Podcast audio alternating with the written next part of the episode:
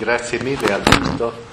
Eh, vorrei innanzitutto ringraziare l'Istituto Bruno Leoni per eh, aver organizzato questo incontro e vorrei anche ringraziare la uh, Firenze University Press per aver prodotto, prodotto questo libro. Eh, prima, eh, c'è stato un po' di coraggio da parte della University Press di Firenze per pubblicare questo libro che, che, chiaramente in un certo senso va controcorrente. In Italia tutta la discussione è se è possibile ridurre o bisogna aumentare la spesa pubblica e quindi questo libro dimostra che effettivamente si può ridurre la, la spesa pubblica. Ciò che vorrei fare è fare un piccolo sommario del libro, non più di dieci minuti,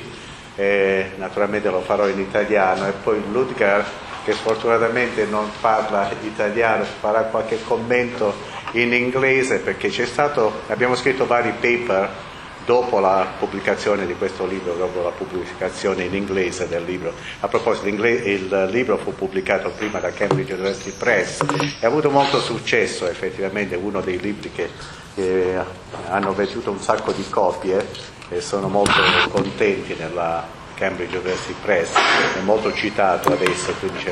ha, avuto una certa influenza anche a livello accademico. Il libro consiste effettivamente di tre parti. La prima parte storica, la prima parte cerca di, di dare un'indicazione statistica di ciò che è successo alla spesa pubblica in 18 paesi industrializzati, la gran parte dei paesi importanti di ogni giorno, dal 1870 a più o meno il presente. La seconda parte cerca di eh, di farsi la domanda cosa ha prodotto spesa, questo aumento della spesa pubblica, dato dei risultati veramente importanti in termini di socio-economic indicator, indicatori socio-economici, che descriverò un poco più avanti, e la terza parte cerca di descrivere esperienze di paesi che hanno cercato di invertire la rotta cercare un'altra volta di ridurre eh, la spesa pubblica. Quindi cominciando con la prima parte, quando questo libro forse iniziò intorno al 1995, quando fui invitato a una conferenza in Spagna, mi ricordo, la conferenza mi ricordo che era organizzata dalle Nazioni Unite, e mi chiesero di pensare a un mondo senza il welfare state. E mi sembrò strana la, la domanda, perché il mondo che conosciamo oggi ha una buona componente di welfare state e uno si convince che un mondo diverso non, non può esistere.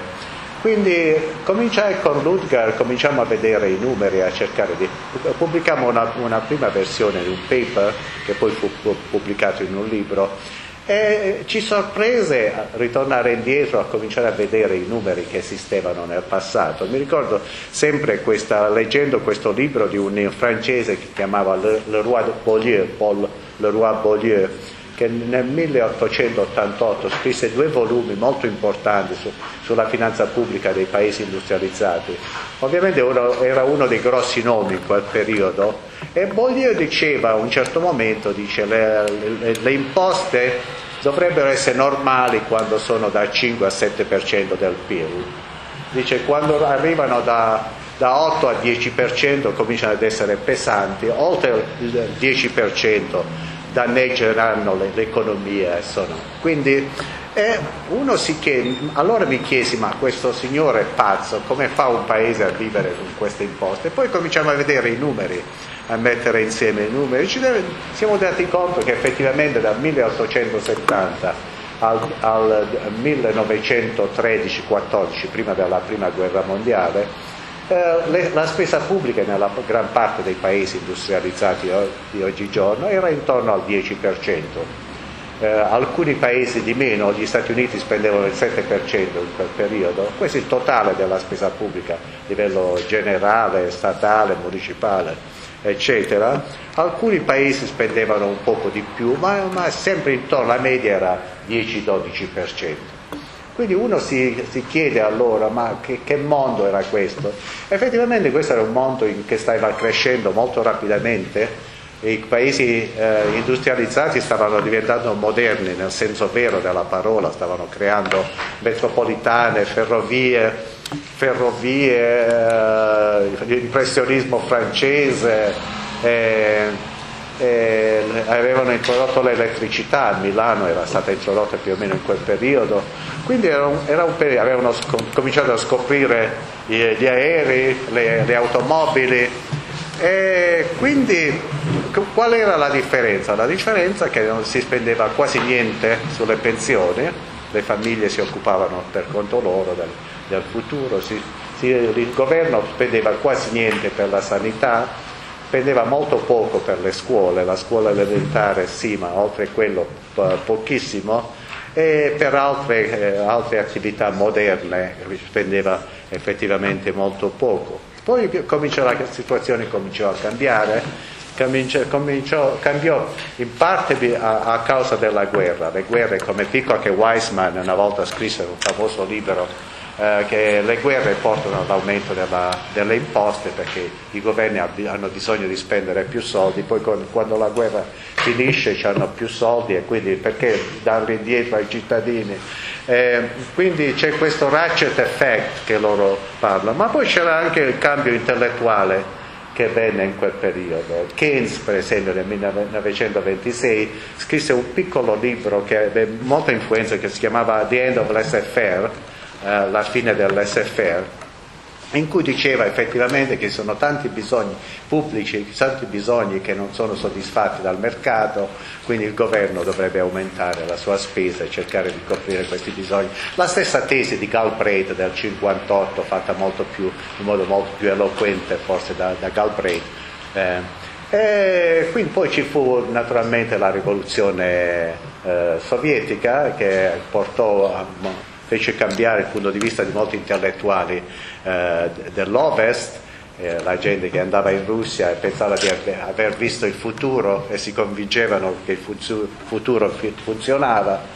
E, c'era naturalmente, ci fu, ci fu, la grande depressione che creò altri, altri, incentivi, poi la seconda guerra mondiale. Comunque dal 1913 al 1950-55 l'aumento della spesa pubblica fu molto limitato, non c'è effettivamente. La, la Svezia per esempio nel 1955 spendeva ancora il 25% del PIL, questo è il livello di spesa totale di Svezia poi da, dal, ci fu l'avvento della rivoluzione keynesiana,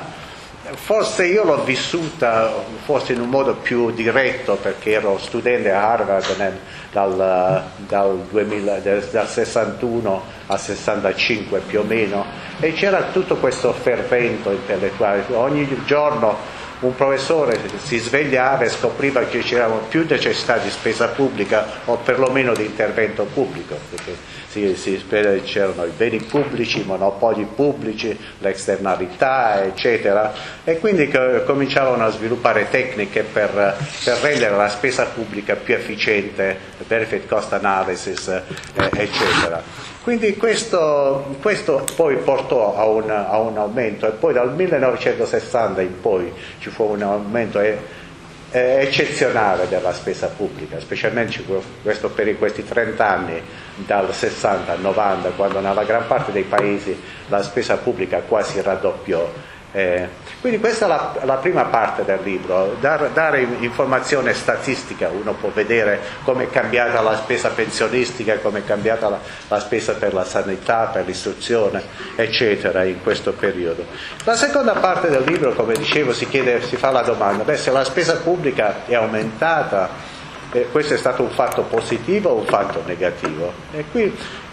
la risposta è un poco ambigua del libro, che forse tutto sommato il libro dice che forse fino a un livello di più o meno 30% del PIL l'aumento della spesa pubblica ha effettivamente contribuito a migliorare indicatori socio-economici. Questi indicatori socio-economici a proposito sono abbiamo cercato di, di, mettere insieme almeno una quindicina di questi. L'idea era che il governo interviene per migliorare certi indicatori indicatore della life expectancy, l'aspettativa di vita, eh, eh, la, la morte dei bambini, quanti bambini muoiono eh, quando nascono, l'istruzione pubblica, quante persone sono, eh, arrivano a livello di literacy, eh,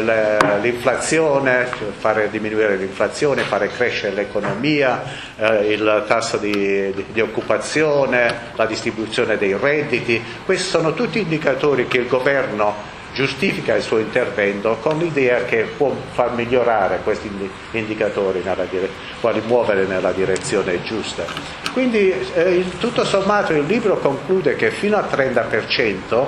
c'è un, effettivamente un effetto su questi indicatori. Poi dal 30% in poi si entra in un fenomeno che noi chiamiamo fiscal churning, che è difficile trovare la parola giusta in italiano, non so come l'hanno tradotto nella, nel libro, è effettivamente il governo tassa Carlo per finanziare me, poi tassa me per finanziare Carlo, quindi nel processo crea inefficienza ai due lati, perché la spesa pubblica contiene sempre molta inefficienza e poi l'aumento delle imposte crea anche distorsioni dell'economia per cui si creano problemi in tutti e due i lati. E poi c'è stato questo esperimento nel libro che cerchiamo di, in, di dividere i, i, 18 paesi in tre gruppi, più o meno 6, 6, 6, i, i gruppi con livello più alto di spesa pubblica, oltre il 50% di spesa pubblica i gruppi con, con livello intermedio da 40 al 50% di spesa pubblica e i gruppi con meno del 40% sono i governi piccoli,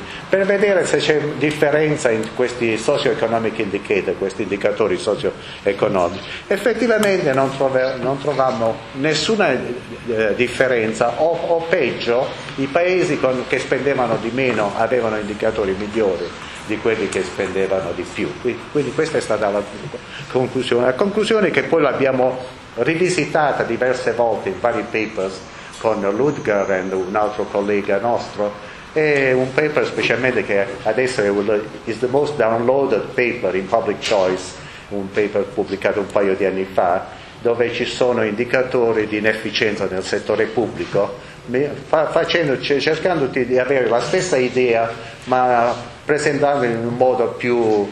più tecnico e più, più, dettagliato, più preciso. Quindi la, la, seconda parte del libro effettivamente è questa parte che presenta gli indicatori eh, socio-economici, cerca di relazionarli a livello di spesa pubblica e trova che i paesi che spendono di più effettivamente non hanno indicatori migliori. Poi la terza parte del libro è presentare esperienze di vari paesi che hanno cominciato a invertire la rotta, cioè la privatizzazione delle pensioni, privatizzazione di alcuni aspetti de, della, della, della spesa sanitaria, privatizzazione delle scuole, per esempio ci sono alcuni paesi come il Cile in questo momento che spende due terzi di tutta la spesa per l'istruzione con, con vouchers, con, eh, e quindi eh, nel, settore del, delle infrastrutture, public-private partnership, cioè sono, c'è molto movimento nel mondo in questa direzione e ci sono effettivamente alcuni paper che abbiamo scritto successivamente che mostrano che alcuni paesi hanno ridotto la spesa pubblica enormemente, inclusa la, la Svezia per esempio, il fatto che non si, non si, conosce molto, ma se uno prende il livello più alto di spesa pubblica raggiunto da alcuni di questi paesi e prende il livello attuale, uno trova che in alcuni di questi paesi la riduzione è stata addirittura del 15% del PIL,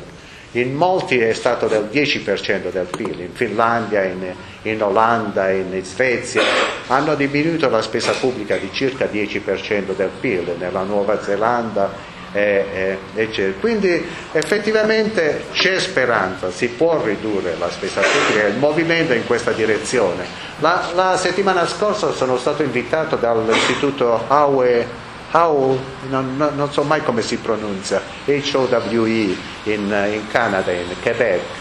per fare una presentazione. Là in, in, Canada, che hanno ridotto la spesa pubblica negli ultimi dieci anni di circa il 10% del PIL, la discussione attuale se la spesa pubblica adesso è troppo inefficiente, bisogna ridurla ancora di più. Quindi la forza politica in quella direzione piuttosto che nella direzione opposta. Per questo la discussione italiana è un po' un poco strana perché adesso si parla del tesoretto, come lo spendiamo? Facciamo festa, andiamo, a mangiare fuori oppure trovo, la trovo molto comica veramente questa discussione.